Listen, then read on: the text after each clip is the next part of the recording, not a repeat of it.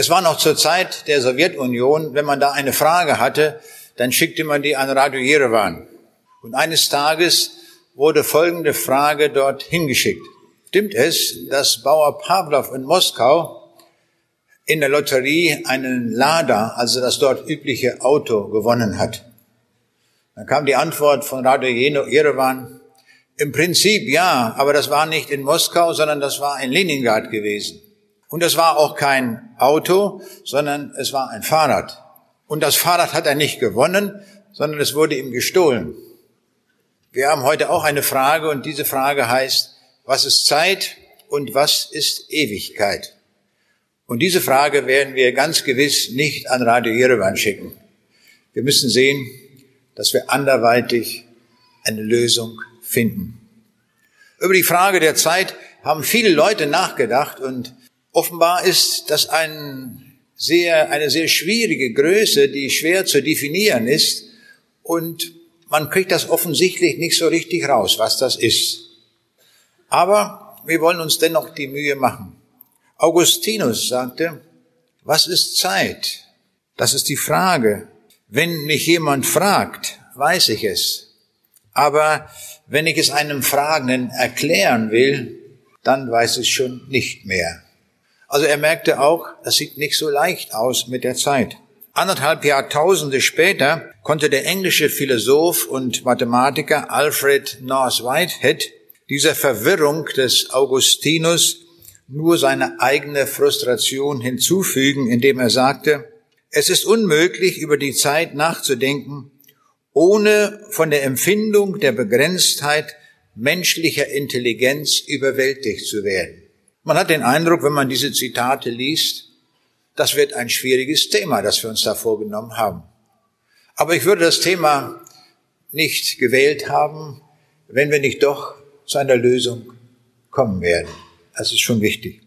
In Deutschland wird die Zeit bei der Physikalisch-Technischen Bundesanstalt gemacht, in Braunschweig, wo ich herkomme und wo ich selbst 30 Jahre lang als leitender Wissenschaftler gearbeitet habe. Und dort im Bereich der Atomuhren hat man mal einen Aufsatz geschrieben und darin stand geschrieben, was ist Zeit? Wir wissen es auch nicht, aber wir wissen, wie man sie macht. Wir sehen, das hat so seine Probleme mit der Zeit. Und dann haben wir uns noch vorgenommen, den Begriff Ewigkeit zu klären und da wird es höchstwahrscheinlich noch schwerer. Also wir merken, wir haben uns die schwierigste Aufgabe für den letzten Abend aufbewahrt. Ich möchte den ersten Teil in 3 Teile teilen, wo es erstmal in den ersten beiden Teilen um die Zeit geht. Was ist Zeit aus physikalischer Sicht? Dann, was ist Zeit für uns Menschen? Und im dritten Teil möchte ich nachdenken über die Frage, was ist Ewigkeit? Die Zeit gehört physikalisch gesehen zu einem Basissystem von 7 Grundeinheiten. Wir nennen das die SI-Einheiten, also international festgelegte Einheiten. Dazu gehören die Länge, die Masse, die Stromstärke, die Temperatur, die Stoffmenge, die Lichtstärke und die Zeit. Dieses System ist sehr genial gemacht worden, zusammengebastelt worden, weil man nämlich jede beliebige physikalische Größe, die es gibt und die man eventuell auch noch finden wird, mit Hilfe dieser 7 Größen darstellen kann. Also alles lässt sich mit Hilfe dieser 7 Größen darstellen. Die Fläche ist Meter mal Meter, also Meter Quadrat. Die Geschwindigkeit ist Meter pro Sekunde. Also da kommt die Länge vor und die Zeit. Wenn es um die Kraft geht, dann wird es ein bisschen komplizierter. Die Einheit der Kraft ist 1 Kilogramm mal Meter durch Sekundenquadrat. Ich weiß nicht, ob sich jemand was vorstellen kann, was ein Sekundenquadrat ist. Die Physiker sicherlich auch nicht und darum haben sie diesen ganzen Komplex mit diesen 3 Größen, die da kombiniert vorkommen, haben sie der einen neuen Namen gegeben und nun heißt das 1 Newton. Und da hat man das Problem nicht mehr. So sieht das ungefähr aus. Aber man kann sagen, jede beliebige Größe in der Physik lässt sich darstellen durch Kombination dieser 7 Grundeinheiten. Was nun ist die Sekunde? Die Sekunde war früher definiert als der 86.400. Teil eines mittleren Sonnentages. Das war keine gute Definition, denn der mittlere Sonnentag ändert sich von Jahrhundert zu Jahrhundert und damit hatten wir auch keine klare Definition, was eine Sekunde ist. Das Problem hat man erkannt und so hat man sich international zusammengesetzt und überlegt, wie man jetzt die Sekunde besser definieren kann. Und das geschah auf der 13. Generalkonferenz für Maß und Gewicht. Und da wurde nun genau festgelegt, was von nun an eine Sekunde sein soll. Und das sage ich uns jetzt, diese Zahl wollen wir uns genau merken. Eine Sekunde ist das 9.192.631.770-fache einer bestimmten charakteristischen Schwingung im Cäsiumatom. So wissen wir es, wie es geht. Man muss also über 9 Milliarden mal die Schwingungen zählen. Das geht natürlich sehr schnell. Und wenn man dann diese Zahl zusammen hat, dann ist gerade eine Sekunde vergangen. Nun, da das kein Mensch so zählen kann, baut man ein Gerät, in dem sowas möglich ist. Und dieses Gerät nennen wir Atomuhr. Und die genaueste Atomuhr dieser Art steht in Braunschweig. Da sind wir stolz drauf, weil Braunschweig damit ein Superlativ hat, ein Superlativ der Welt, die genaueste Uhr der Welt. Und diese Uhr geht so genau, dass sie in 30 Millionen Jahren, wenn es das gäbe auf der Erde, nur eine Sekunde Abweichung hätte. Das ist uns aber noch viel zu ungenau und darum basteln viele Leute daran, diese Uhr zu verbessern. Und der nächste Schritt wäre, dass sie in 50 Millionen Jahren nur eine Sekunde Abweichung hätte. Uns kann man die Frage stellen, haben die da nichts anderes zu tun? Wozu braucht man dann so eine genaue Zeitmessung? Nun, die Zeitmessung ist in der Tat die physikalische Größe, die wir am allergenauesten messen können. Keine andere Größe, weder die Kraft noch den Druck oder sonst was, kann man mit dieser Präzision, mit dieser so hohen Genauigkeit messen wie die Zeit. Als nach 3-jähriger Flugzeit durch unser Planetensystem die Raumsonde Voyager 1 rund 2 Milliarden Kilometer zurückgelegt hatte, sollten Aufnahmen von dem größten Saturnmond, dem Titan, gemacht werden. Und es ist bemerkenswert, dass der vorausberechnete Zielpunkt nur um 19 Kilometer verfehlt wurde. Ein Zeitfehler von nur einer Tausendsekunde hätte eine Kursabweichung von mehreren 100 Kilometern gehabt. Also wir sehen, eine solch genaue Zeitmessung hat schon eine Bedeutung für die Ortsbestimmung. Und viele fahren im Auto ja mit einem Navigerät. Und dieses Navigerät beruht darauf, dass man sehr genau die Zeit messen kann. Und mit Hilfe dieser Atomuhren, die in Satelliten eingebaut sind, kann man eben metergenau feststellen, wo man auf der Erde ist. Das konnte man früher nicht. Heute kann man jeden beliebigen Punkt auf der Erde mit Hilfe dieser Systeme genau feststellen. Egal, ob man in der Sahara irgendwo ist oder am Nordpol oder in irgendwelchen Wüsten dieser Erde. Das lässt sich alles so machen. Die kürzeste Zeitspanne, die wir kennen, ist die Lebensdauer bestimmter Elementarteilchen, die sehr selten sind und die nur für den Billionstel Teil einer Billionstel Sekunde existieren. Also das ist schon ganz schön kurz. Die längste Zeit ist zweifellos die, die vergangen ist seit der Schöpfung dieser Welt. Also da haben wir die kürzeste Zeitspanne, die längste Zeitspanne, wie man die Zeit misst. Also wir wissen jetzt schon eine ganze Menge über die Zeit. Wichtig ist noch, dass es bestimmte Zeitkonstanten gibt.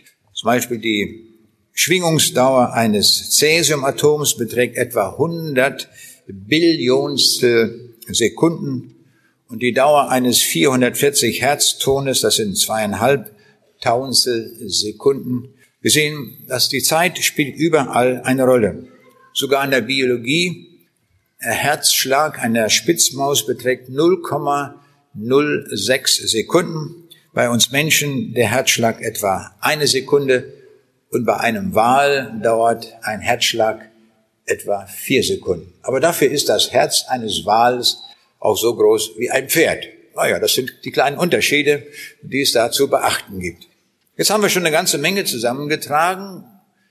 Was Zeit ist, aber das war alles physikalisch gesehen, wie wir das messen, wie genau das ist und welche Zahlen sich dahinter verbergen. Aber jetzt kommen wir zu einem ganz anderen Aspekt der Zeit, nämlich das ist die Zeit für uns Menschen. Was bedeutet uns die Zeit in unserem Leben? Damit wollen wir uns jetzt beschäftigen. Der Nobelpreisträger für Physik, Erwin Schrödinger, hat diesen Aspekt einmal kombiniert mit der physikalischen Zeit und mit unserer Lebenszeit. Und er sagt, denn die Zeit ist wahrlich unser gestrengester Herr, indem sie das Dasein eines jeden von uns in enge Grenzen zwängt, 70 bis 80 Jahre, so wie es im Psalm 90 geschrieben steht. Damit macht er aufmerksam auf einen Aspekt der Zeit im Leben von uns Menschen. Die Zeit, die wir haben, ist knapp. Die Zeit ist einmalig, die wir durchlaufen. Im Buch Hiob steht etwas ganz Grundsätzliches über unsere Zeit. Und da steht, der Mensch vom Weibe geboren lebt kurze Zeit. Er geht auf wie eine Blume und fällt ab, flieht wie ein Schatten und bleibt nicht. Er hat seine bestimmte Zeit. Die Zahl seiner Monden steht bei dir. Du hast ein Ziel gesetzt, das wird er nicht überschreiten. So steht's in Hiob 14, die Verse 1 und 5. Und der Jesus sagt in der Bergpredigt, wer ist unter euch, der seines Lebens Länge eine Spanne zusetzen kann? Das ist eine rhetorische Frage, aber die Antwort ist leicht gegeben, niemand. Niemand kann zu dem Maß, was uns Gott an Zeit zubilligt, an Lebenszeit, etwas hinzusetzen. Ich finde es auch sehr präzise formuliert, denn er hat nicht gesagt, dass wir nichts absetzen können. Das kann man schon. Wenn man schlecht lebt und sich mit Rauchen und Trinken beschäftigt, dann kann man dadurch die Lebenszeit ganz schön verkürzen. Aber zusetzen, da können wir noch sowas alles Mögliche tun, zu dem Maß, das Gott uns gegeben hat, können wir nicht. Das ist sehr wichtig zu wissen. Und darauf weist der Jesus in der Bergpredigt hin.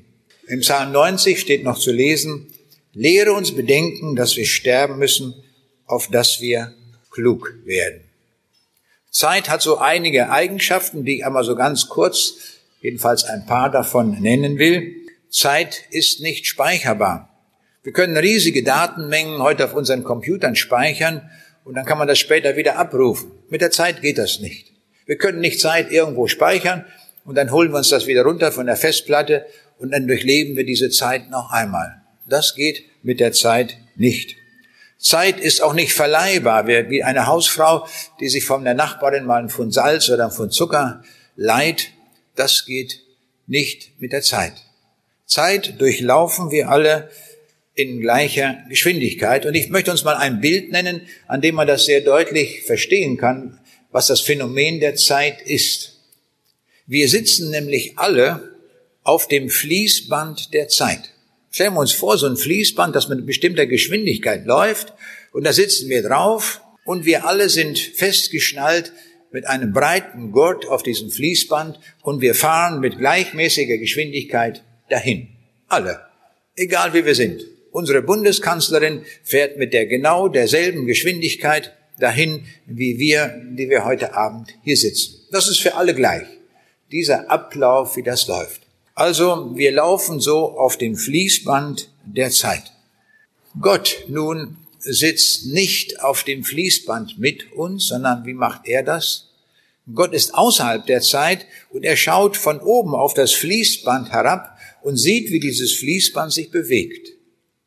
Aber er selbst sitzt nicht drauf, darum ist Gott auch von seinem Empfinden her, von der Zeit her gesehen, völlig unabhängig. Ein Bankfachmann hat mal gesagt in der Banksprache, Vergangenheit ist ein geplatzter Scheck, Zukunft ist ein ungedeckter Scheck und Gegenwart ist Bares. Ganz gute Idee. So kann man es auch ausdrücken. Aber jetzt wollen wir doch etwas mehr an das Wesen der Zeit heran, nämlich das Wesen der Zeit. Was ist Zeit für unser Leben? Ich bin ja von Hause Informatiker und habe mich sehr viel beschäftigt mit dem Informationsbegriff und habe auch dieses Buch geschrieben. Am Anfang war die Information, das im Augenblick vergriffen ist, aber bald wieder neu rauskommen wird in erweiterter Form. Und da habe ich in diesem Buch geschrieben, dass Information 5 Ebenen hat. So kann man sich Information gut vorstellen und auch gut definieren. Die unterste Ebene der Information ist die Statistik. Das heißt, wir können die Zahl der Buchstaben zählen, dann wissen wir, wie viele Buchstaben in einem Buch oder in einem Brief enthalten sind. Das nennen wir die Statistik, also das ist ein Mengenmaß. Die nächste Ebene der Information wäre die Syntax, also mit welchen Regeln ist das geschrieben? Ist das grammatisch korrekt? Das wäre die Syntax. Jetzt kommen wir zur nächsten Ebene der Information, das ist die Semantik. Mit Semantik bezeichnen wir die Bedeutung, die da steht. Wir lesen ja einen Brief, weil wir die Bedeutung wissen wollen, was der Absender uns da mitteilen will. Das ist die Bedeutung. Und wir wissen, dass Information auch immer eine Tat zur Folge hat. Die Informationen, die wir in den Zellen haben, bewirken, dass Proteine hergestellt werden, dass unser Herz läuft und unsere Nieren funktionieren. All das ist informationsgesteuert. Das heißt, die Information hat eine Handlung, eine Tat, die bewirkt wird durch die Information, die da gegeben ist. Und dann gibt es noch einen 5. Aspekt der Information. Das ist die Zielsetzung und mit dem Fremdwort nennen wir das Apobetik. Also Apobetik ist die Zielsetzung der Information. Das habe ich sehr gründlich bearbeitet, habe mich viele Jahre mit beschäftigt. Und als ich dann begann, mich mit der Zeit zu beschäftigen, stellte ich etwas ganz Unvorstellbares fest, etwas, was überhaupt nicht anzunehmen war, nämlich die Zeit hat genau diese 5 Ebenen auch. Und so fand ich einen Zugang dazu, was Zeit wirklich ist. Was ist Zeit für uns Menschen? Das kommt dadurch sehr deutlich zum Ausdruck. Wir gehen einfach mal diese 5 Ebenen jetzt durch und dann wissen wir sehr tiefgehend, sehr gründlich, was Zeit ist. Also wenn wir das dem Augustinus damals schon gesagt hätten, dann wäre er froh gewesen, hätte er gewusst, was Zeit ist.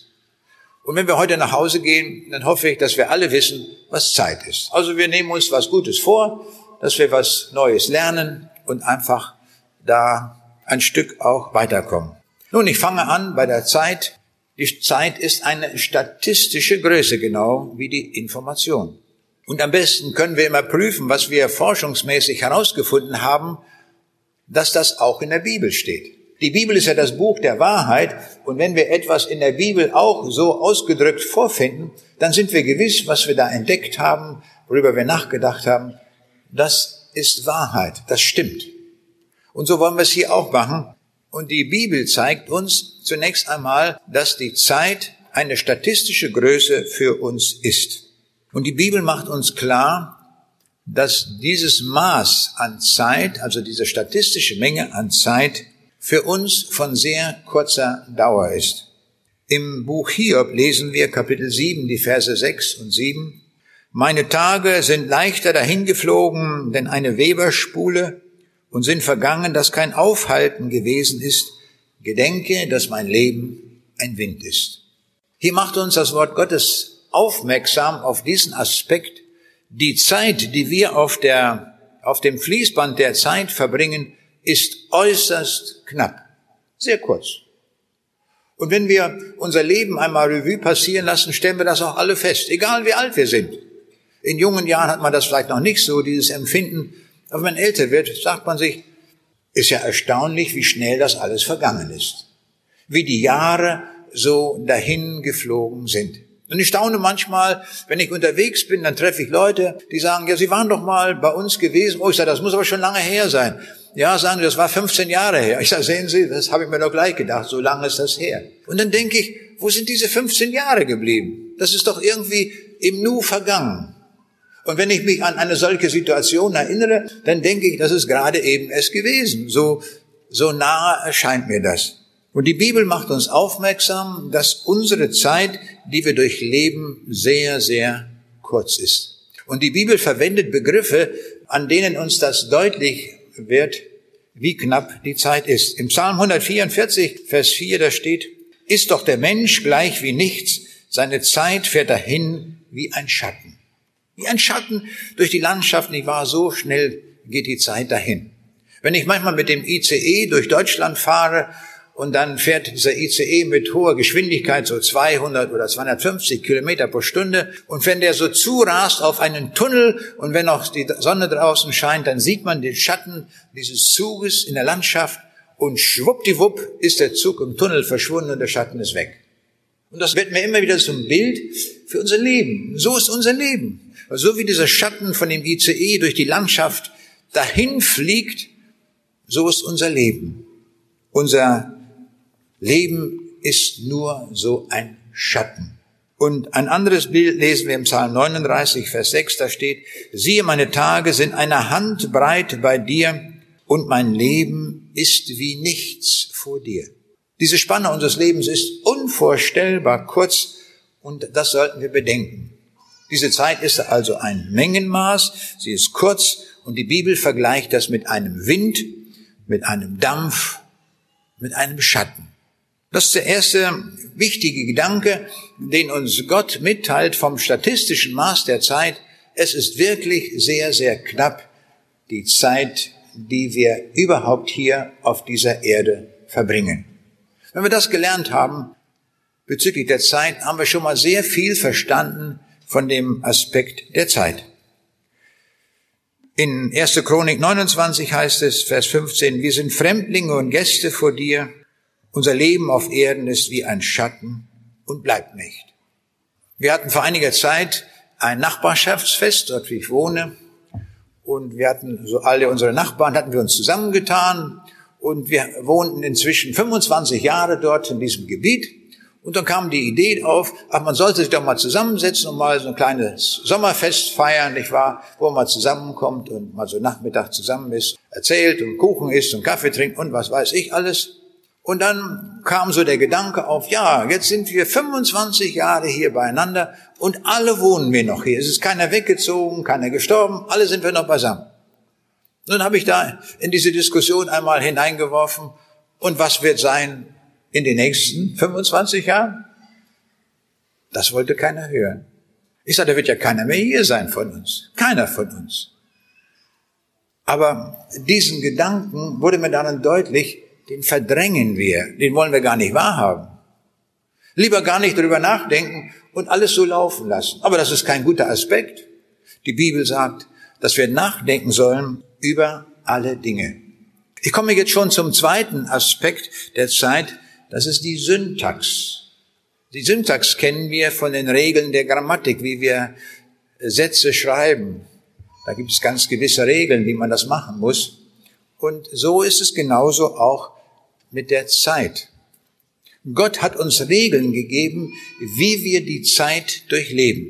Und ich habe gesucht in der Bibel, wo die allererste Regel bezüglich der Zeit zu finden ist. Und ich fand die erste Regel in den Geboten Gottes. Wo da steht in 2. Mose 20, 9 bis 10, 6 Tage sollst du arbeiten und alle deine Dinge beschicken, aber am 7. Tage, da sollst du kein Werk tun. Also 6 Tage arbeiten, ein Tag Ruhe. In der französischen Zeit der französischen Revolution hat man alles abgeändert, was irgendwie noch erinnert an christliches Gedankengut. Und so hat man auch diesen Rhythmus von 6 Tagen Arbeit, ein Tag Ruhe abgeschafft und hat eine Dekade eingeführt, also 10 Tage, weil man einfach das Christliche beiseite tun wollte. Da wollte man ganz radikal vorgehen.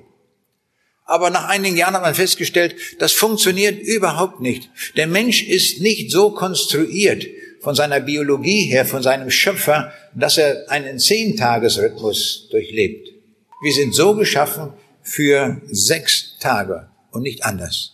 Und es ist bemerkenswert, überall auf der ganzen Welt wird auch dieser Rhythmus eingehalten.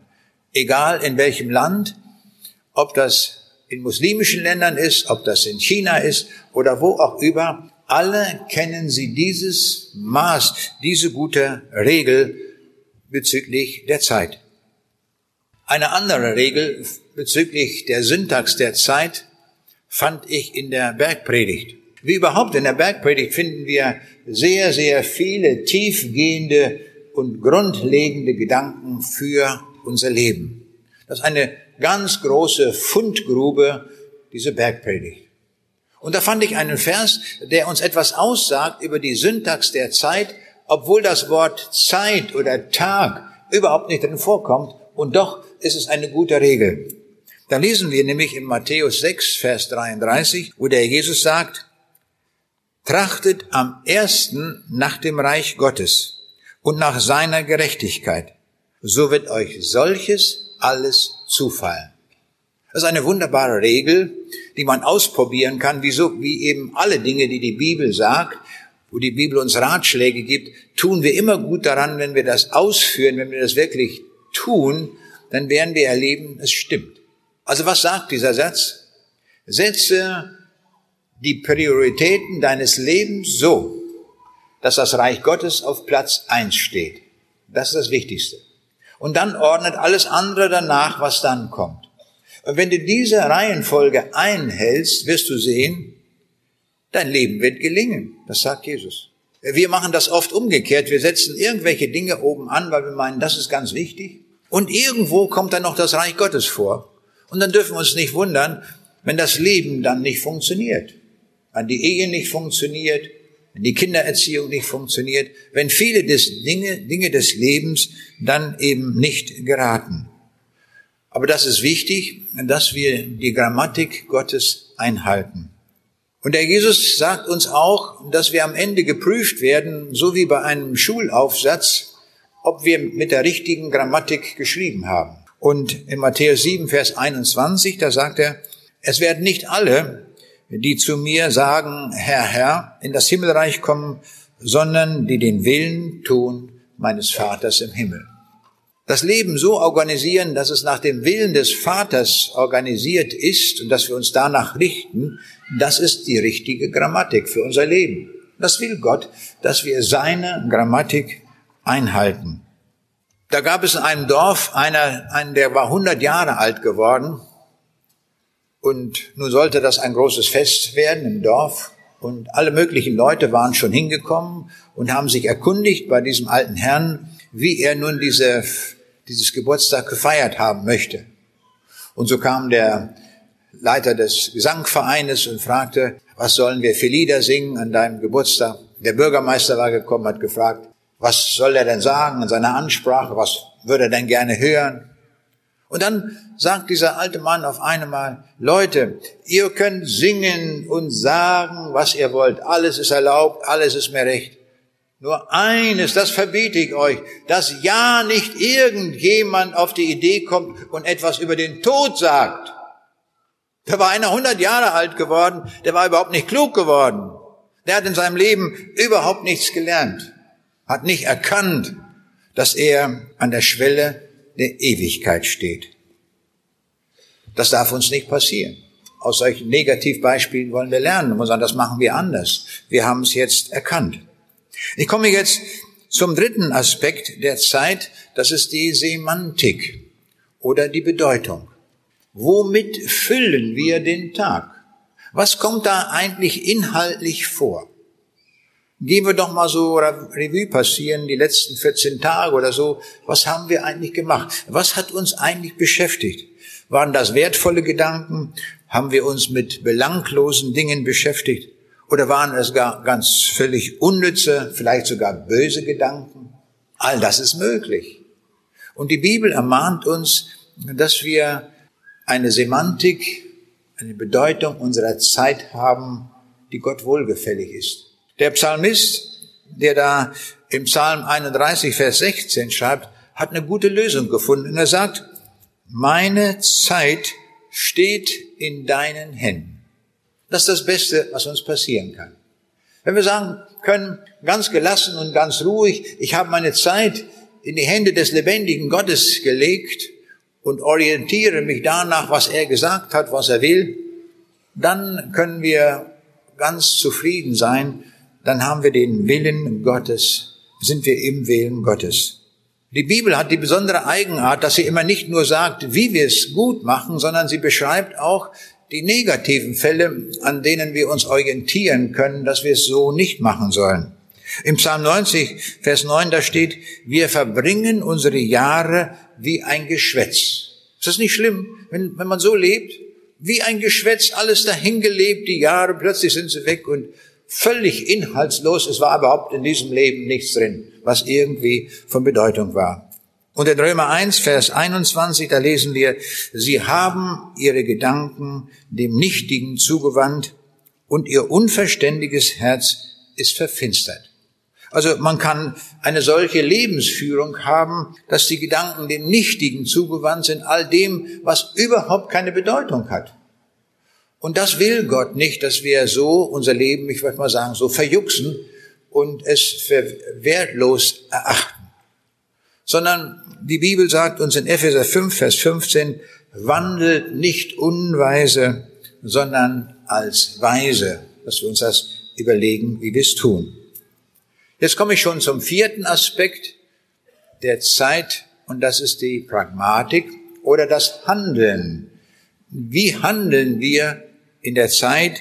Wie gehen wir um mit der Zeit? In 2. Chronik 19, Vers 11, da steht, geht mutig an die Arbeit und der Herr sei mit dem, der seine Pflicht erfüllt. In den Firmen gibt es sehr viele Motivationsseminare, wo man die Mitarbeiter anregen will, dass sie viel arbeiten und gut mitdenken an allem. Nun, wenn wir von der Bibel herkommen, brauchen wir das alles gar nicht, weil uns Gott anleitet, wie wir das richtig machen. Dann bekommen wir die richtige Motivation dazu. Und der Jesus sagt, darum, wer diese meine Rede hört und tut sie, der gleicht einem klugen Mann, der sein Haus auf den Felsen gebaut hatte. Wer das zum Maßstab macht, die Bibel, und danach lebt, der hat auf Felsengrund gebaut in Ewigkeit.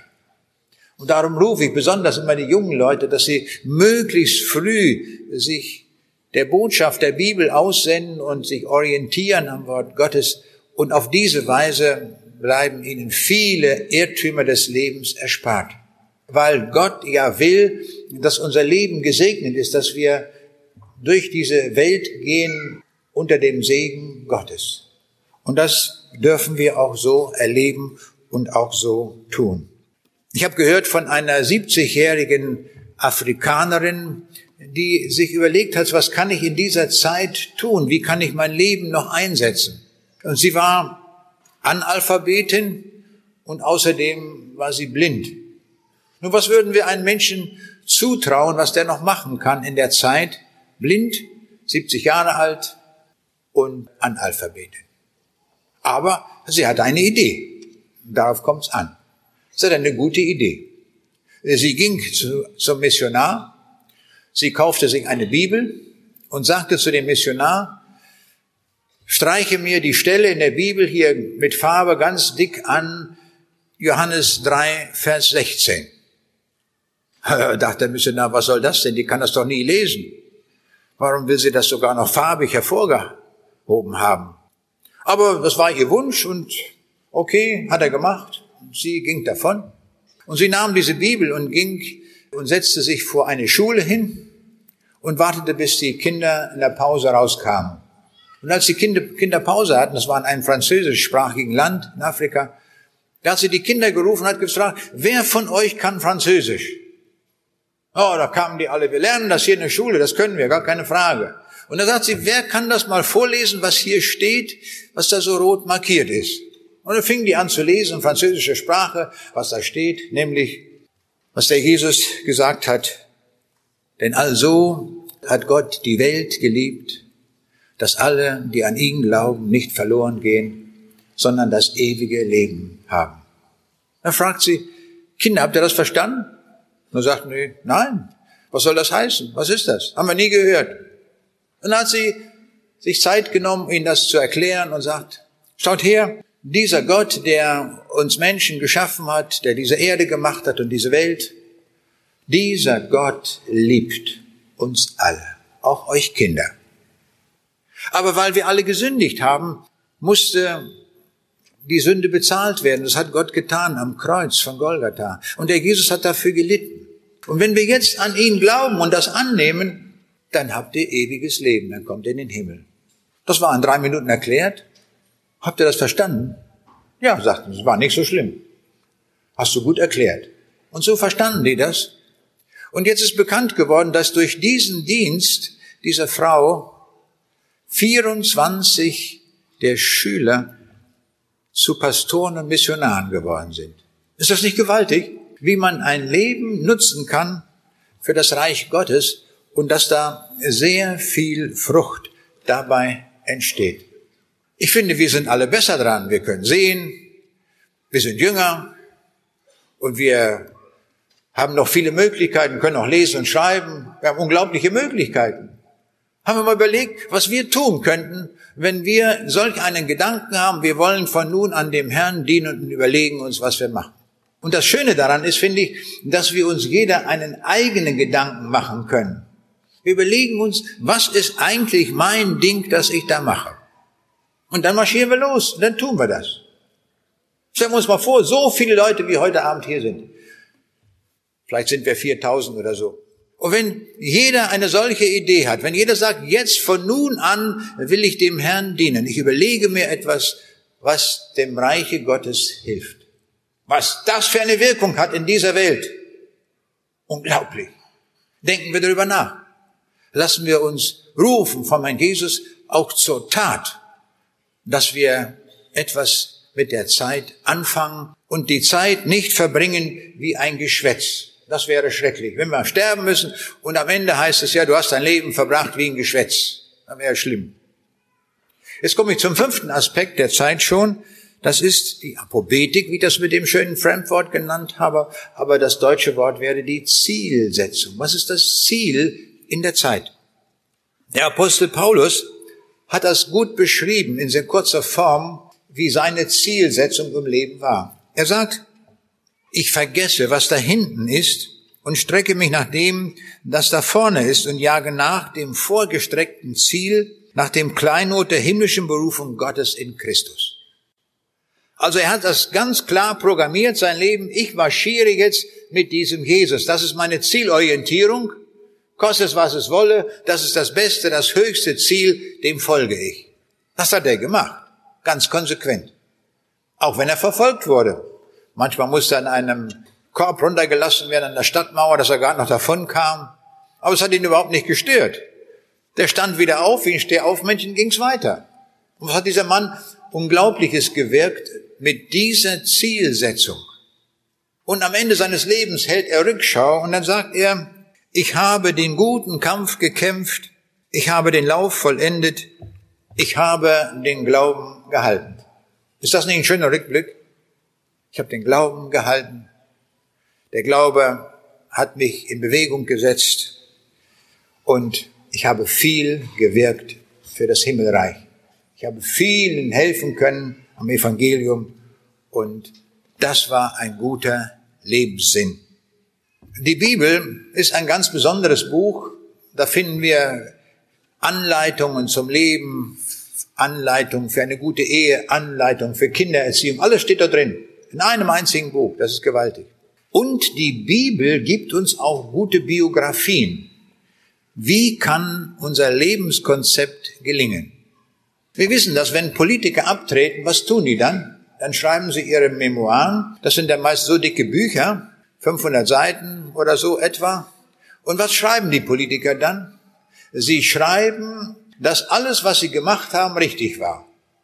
Und begründen das. Da habe ich mit dem das Gespräch gehabt und das. Und ich habe gesagt, man sollte das so machen. Und das wird man so, liest man diese Bücher von den Politikern, weil sie immer eine Rechtfertigung geben. Und dazu brauchen sie manchmal 500 Seiten, um das dann dem Volk mitzuteilen. Die Bibel macht das ganz anders. Die Bibel macht keine Biografien, die 500 Seiten lang sind, sondern die Bibel bringt das fertig, in wenigen Sätzen die Biografie einer Person darzustellen Da kann man nur staunen. Und ich kann nur sagen, so wünschte ich mir meine Biografie auch, wie wir sie hier dort finden. Im Alten Testament ist von einem Mann ganz besonders viel geschrieben, und das ist Mose. Mose war der Mann, der das Volk Israel durch die Wüste führte und der diese Aufgabe übernommen hatte und auch dabei sehr viel Not erlebt hatte, weil das Volk widerspenstig war und nicht alles so tun wollte, wie sie es gemacht haben. Aber im Neuen Testament wird das zusammengefasst, seine ganze Biografie ganz kurz prägnant. Und die finde ich schön, wie sie dort formuliert ist. Und da steht in Hebräer 11, 24 und 26, durch den Glauben wollte Mose, als er groß ward, nicht mehr ein Sohn heißen der Tochter des Pharao und achtete die Schmach Christi für größeren Reichtum als alle Schätze Ägyptens, denn er sah hin auf die Belohnung. Das ist alles. Das ist die ganze Biografie. Dieser Mann, als Kind war er ausgesetzt, in so einem Körbchen. Die Tochter des Pharaos hat das rausgefischt aus dem Wasser, hat ihn erzogen. Und dieser Mann, der hat alle Universitäten in Ägypten besucht. Der hätte der größte Heerführer werden können der damaligen Zeit. Er hätte Pharao werden können. Ja, er hätte sich sogar in Gizeh eine riesige Pyramide bauen lassen können. Die größte heute ist da die Cheops-Pyramide. Und er hätte die noch ein paar Meter höher machen können. Und dann wäre das heute die große Pyramide des Mose. Und die Touristen würden hinfahren mit ihren Kameras und würden das alles fotografieren. Das ist die größte, die Mose-Pyramide. Hätte er haben können, gar keine Frage. Diese Ausgangsposition hatte er. Aber, es kommt anders. Hier steht es, und achtete die Schmach Christi für größeren Reichtum als alle Schätze Ägyptens. Der hat gepfiffen auf Heerführer, auf Pharao, auf Pyramiden, auf sonst was, sondern er sagte, ich folge diesem Jesus Christus. Das ist mein Lebensziel. Damit ist alles gesagt. Und so wird das hier so dargestellt. Dieser Mose, hier diese Biografie, so kurz formuliert. Geht's uns nicht auch so, dass wir sagen, so eine Biografie möchte ich auch einmal haben? Dass ich irgendwo in meinem Leben die Entscheidung so getroffen habe, alles, was mir diese Welt da bietet, lasse ich dahin fahren, sondern ich folge diesem Jesus Christus. Das ist die beste Biografie.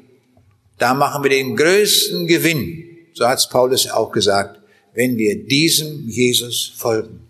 Und darum rufe ich heute an diesem letzten Abend ganz besonders die auf, die das aufgeschoben haben, damit sie heute diese Entscheidung treffen und damit die Lebensbiografie schreiben.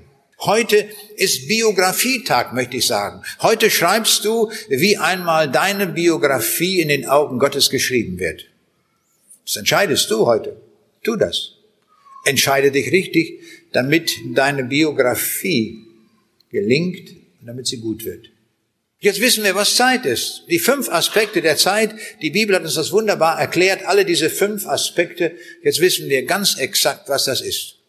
Da müssen wir gar nicht mehr Augustinus fragen, sondern hier sehen wir, im Lichte der Bibel kriegen wir die Antwort. Jetzt kommen wir zur Ewigkeit. Was ist das eigentlich? Ich hielt irgendwo einen Vortrag, kommt hinterher zu mir eine junge Studentin. Super aussehend, die hätte Miss World werden können oder sonst was, so gut sah sie aus. Quick, lebendig. Und sie sagt zu mir, ich war ganz erstaunt, sie sagte, erklären Sie mir jetzt auf den Punkt genau, was ist Ewigkeit? Ich war zunächst ganz erstaunt. Ich dachte, sie wird vielleicht mit einer Frage kommen, welchen Beruf soll ich ergreifen und was ist, haben Sie Erfahrung, was man hier und da machen kann? Aber sie interessierte sich für Ewigkeit. Da fand ich ganz erstaunlich. Und da fragte ich sie, ich sag, warum bringen Sie das so auf den Punkt? Und dann gab mir diese Studentin folgende Antwort. Sie sagt, wissen Sie, ich bin ganz schwer herzkrank und muss eine Operation haben. Aber die Ärzte haben mir schon gesagt, ich habe nur eine kurze Lebensspanne, dann ist das Irdische vorbei. Dann bin ich in der Ewigkeit. Und darum will ich ganz konkret wissen, was ist Ewigkeit? Fand ich ganz prima, wenn jemand das so auf den Punkt bringt und das so genau wissen will. Und darum werden wir auch die Antwort geben, was ist Ewigkeit? Es gibt ein Bild der Ewigkeit, aber ich sage gleich, das ist falsch, weil es immer wieder kolportiert wird und immer wieder genannt wird. Da sagt man, Ewigkeit muss man sich so vorstellen, denken wir uns das ganze Himalaya-Gebirge aus Diamant. Diamant ist das härteste, was wir überhaupt in dieser Welt haben. Und jetzt kommt alle 1000 Jahre ein Vogel geflogen und der pickt einmal an diesem Riesendiamanten, an diesem Himalaya-Gebirge. Und wenn der den ganzen Berg abgepickt hat, dann ist eine Sekunde der Ewigkeit vergangen. Was halten wir von diesem Bild? Das klingt ganz schön, ne? Aber es ist total falsch. Das heißt ja, die Ewigkeit wäre in diesem Bild ein verlängertes Fließband bis in die Ewigkeit hinein. Also ein ganz langes Fließband, das natürlich jetzt da Millionen Kilometer da was lang ist und der mit Geschwindigkeit fährt. Aber Ewigkeit ist etwas vom Phänomen ganz was anderes als Zeit. Alle unsere Ideen und Vorstellungen, die wir von der Zeit haben, müssen wir jetzt weit zurücklassen.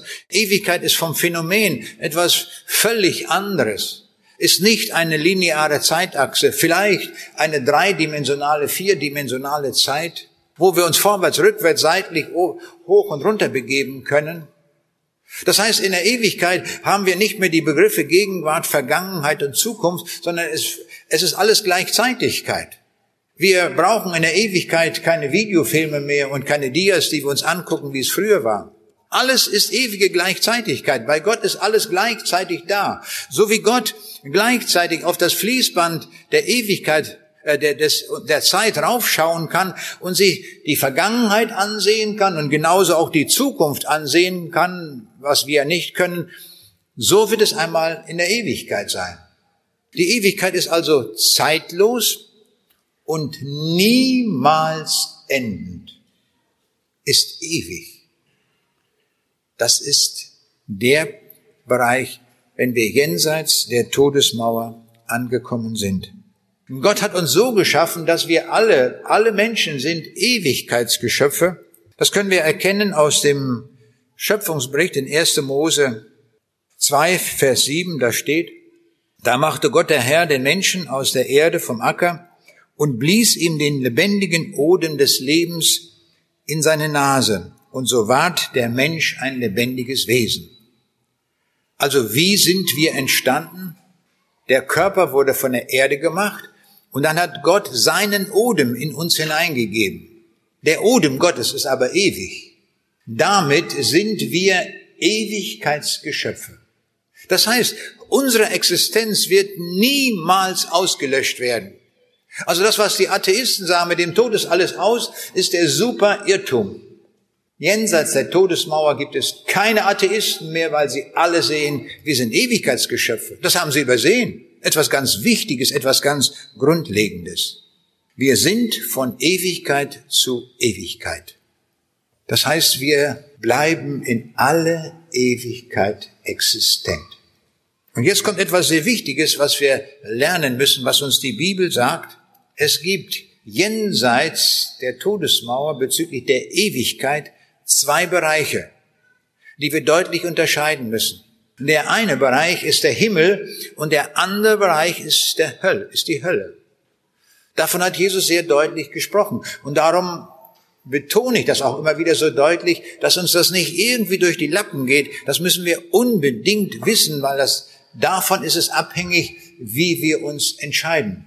Und ich habe beim Studium der Bibel zwei grundlegende Sätze herausgefunden, die ich jetzt weitergeben möchte.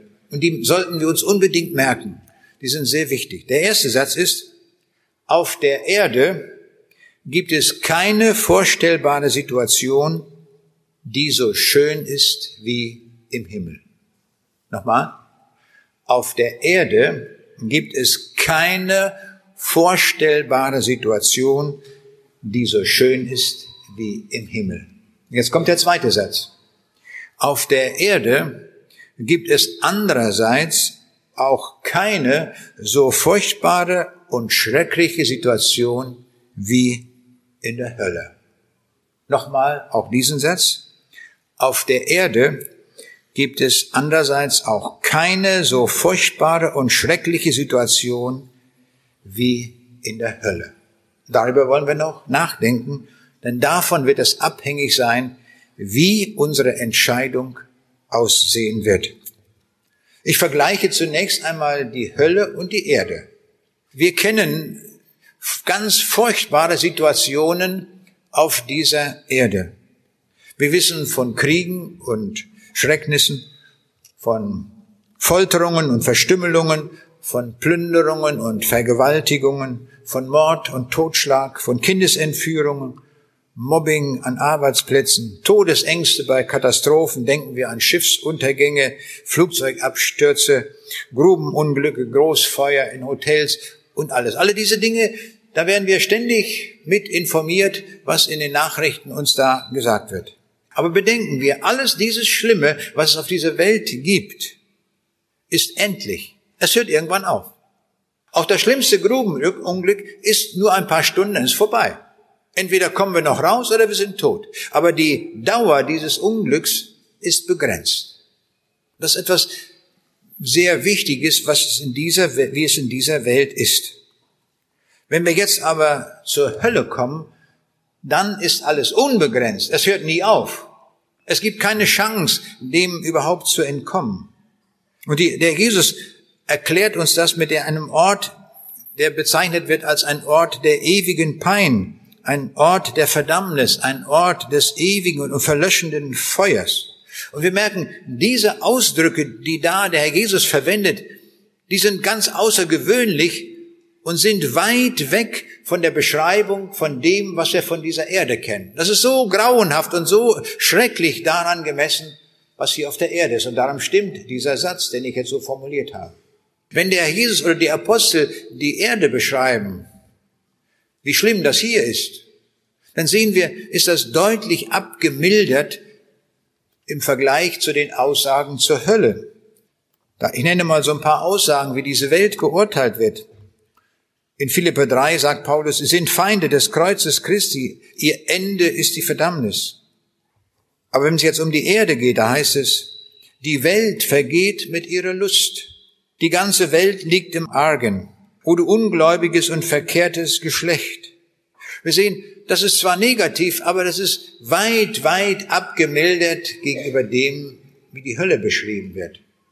Und jetzt komme ich zu dem zweiten Satz.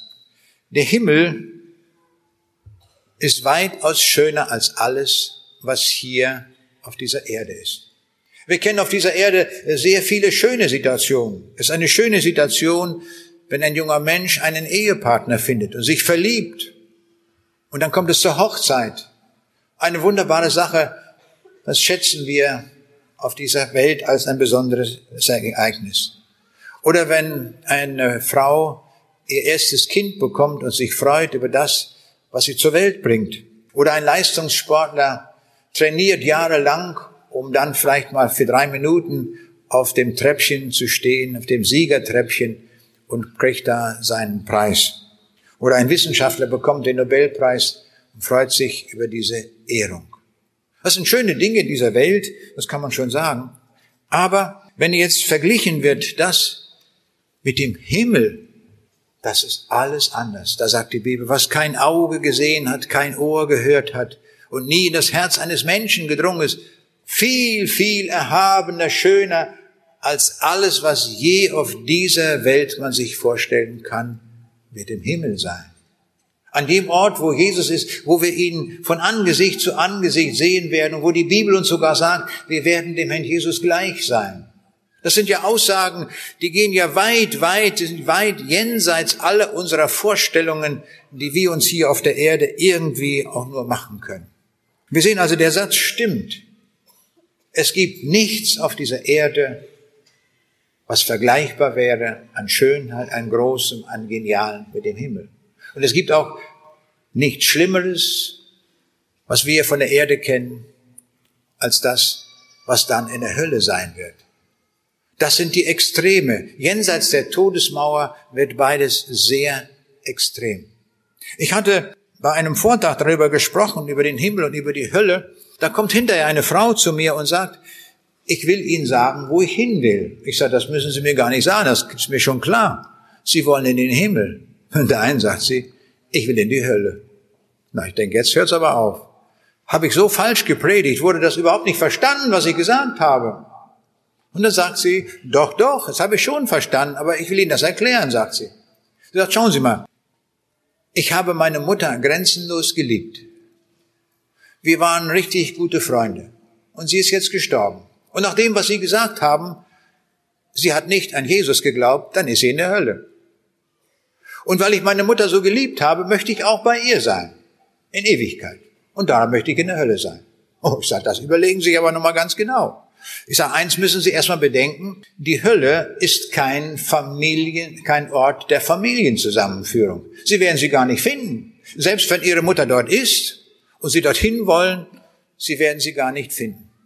Gemeinschaft in der Hölle gibt es nicht mehr. Menschen, die sich auf der Erde geliebt haben, in der Hölle werden sie sich nur noch hassen. Das ist kein Ort der Liebe. Die Liebe ist vorbei.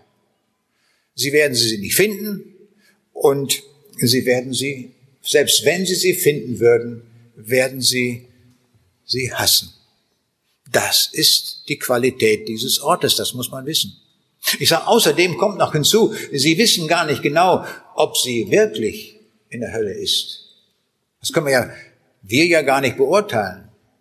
Es kann ja sein, dass sie die Botschaft von Jesus doch noch gehört hat und hat das in letzter Sekunde festgemacht, so wie der Schächer am Kreuz. Der ja zu Jesus sagt, wenn du in dein Königreich kommst, dann denke doch auch an mich. Und Jesus sagt ihm, heute noch wirst du mit mir im Paradiese sein. Hätten wir die Mutter gefragt von dem Schächer, was meinst du, wo dein Sohn ist? Da würde sie in Tränen ausbrechen, würde sagen, der ist in der Hölle leider. Warum? Der ist in jungen Jahren schon auf die schiefe Bahn gekommen, der wurde zum Verbrecher, da haben die Römer ihn gepackt und der wurde gekreuzigt, jetzt ist er in der Hölle. Irrtum. Der kam noch mit Jesus zusammen und darum ist er im Himmel. Das können wir mit Gewissheit von einem anderen gar nicht sagen. Ich sagte zu der Frau, seien Sie vorsichtig, wo Sie sich da auf den Weg machen wollen. Kommen Sie zu Jesus, damit Sie in den Himmel kommen. Ich war woanders zu einem Vortrag. Ich stehe da so am Büchertisch, kommt eine Frau auf mich zu und da sagt sie, wissen Sie, ich will Ihnen sagen, mein Baby ist im Himmel. Oh, ich sage, da freue ich mich, aber ich sage, wie kommen Sie dazu? Warum sagen Sie das? Da sagt sie Folgendes. Sagt sie, wissen Sie, ich habe ein Kind bekommen und schon nach wenigen Wochen starb dieses Kind. Ich habe es sehr geliebt, dass ich so ein Kind habe. Und nun starb das Kind. War tot. Ist begraben. Und wie traurig. Ich habe das Kind sehr geliebt und nun ist weg. Und da hat mir jemand ein Buch von Ihnen gegeben. Das war das Buch und die anderen Religionen. Und da haben Sie auf ein paar Seiten geschrieben, dass den Kindern das Himmelreich gehört. Den Babys. Dass die im Himmel sind. Ich sage, das stimmt, hat der Jesus gesagt. Ja, sagt sie, und das hat mir jemand geschenkt, das habe ich gelesen und da war ich hoch erfreut, mein Baby wird also im Himmel sein. Und dann hat sie gesagt, wenn mein Baby schon im Himmel ist, dann will ich dort auch sein, wo mein Kind ist. Ich möchte auch mal im Himmel sein. Und so hat sie sich bekehrt zu Jesus, weil das auch in dem Buch drin stand, wie das geht. Und dann fand sie den Herrn Jesus und das Himmelreich. Das ist nicht schön. Lassen wir an den Beispielen, dass wir es erkennen, dass wir zum richtigen Ort hin aufbrechen. Zum Ort des Himmels. Das ist der Ort, wo es sich lohnt, eine Ewigkeit zu verbringen. Ich möchte nicht in Ewigkeit in der Hölle sein. Dort kommen wir allerdings automatisch hin, wenn wir in diesem Leben nichts ändern, wenn wir uns nicht bekehren. Das ist ein automatischer Weg. Zum Himmel, wenn man dahin will, dann muss man sich bekehren zu Jesus. Und darum rufe ich jetzt am letzten Tag dieser Veranstaltungsreihe, komm doch zu Jesus, damit du in den Himmel kommst. Du bist doch viel zu schade für die Hölle, ist doch ganz klar. Dich brauchen wir im Himmel, alle, die hier sind. Keiner soll ausgeschlossen sein. Komm, mach das fest, heute am letzten Tag, heute ist Himmelstag, heute ist Buchungstag, heute schreibst du deine Lebensbiografie der Ewigkeit. Das steht heute an. und geht da nicht dran vorüber. Ich rufe die Kinder, ich rufe die Jugendlichen. Ich rufe alle diejenigen auch, die sagen, und das habe ich in den Tagen auch erlebt, der sagt mir, Leute, ich habe keine Heilsgewissheit. Ja, aber die müssen wir haben, wir müssen wissen, ob wir in den Himmel kommen. Dann komm und mach das auch fest, dass du das ganz genau weißt. Wie kann ich denn durch dieses Leben gehen und ich weiß nicht, wo ich mal hinkomme? Das ist ja so, das ist ja alle Ewigkeit. Da muss ich doch wissen, das ist doch nicht für 3 Tage. 3 Tage kann man noch irgendwie überwintern oder was weiß ich alles, aber nicht die Ewigkeit. Die müssen wir wirklich fest im Griff haben. Da müssen wir ganz genau wissen, das ist mein Platz und da gehe ich hin. Darum kommt alle, die ihr das noch nicht festgemacht habt. Oder alle auch, die sagen, ich war mal früher irgendwie dabei, aber dann bin ich abgekommen. Durch irgendwelche Lebensumstände. Ich komme wieder, ich mache das neu fest. Ich will dabei sein, auf jeden Fall. Ich nutze diese Gelegenheit und komme. Nutze diese Gelegenheit. Und mach es auch so, lass dich auch hineinführen, dort oben in den Raum mit dem roten Punkt. Den Seelsorgerraum. Da können alle gleichzeitig kommen, gar keine Frage. Vielleicht ist jemand eingeladen worden, man ist gemeinsam mit dem Auto hergekommen. Dann nehmen wir den anderen bei der Hand und bringen ihn mit dorthin. Das habe ich ein paar Mal erlebt. Heute Morgen war schön, da kam ein Kind, ich schätze vielleicht 10 Jahre alt, und die hatte sich schon bekehrt, die war gläubig. Und da bringt sie an die Hand ihre Großmutter. Ist das nicht toll? Bringt die Großmutter mit. Da hat die sich bekehrt. Also das ist so ein wunderbares Bild, nicht wahr? Das ist das, was der Jesus sagt, führet sie herein. Ist egal, ob das die Nachbarin ist oder die Oma ist. Wir können noch kommen, weil die Tore des Himmels noch weit geöffnet sind. Wenn wir erstmal drüben sind, ist alles verschlossen. Da kommen wir nicht mehr, da wird nichts mehr entschieden. Entschieden wird im Hier und Heute. Der Herr segne dich in dieser Entscheidung an diesem Abend. Mach es fest. Ich warte auf dich dort, dann schlage ich meine Bibel auf und dann werden wir den Weg erklären. Also wer schon dorthin kommt, das ist schon die halbe Miete, der hat schon gewonnen. Darum müssen wir uns auf den Weg machen. Gott segne dich in dieser Entscheidung. Amen.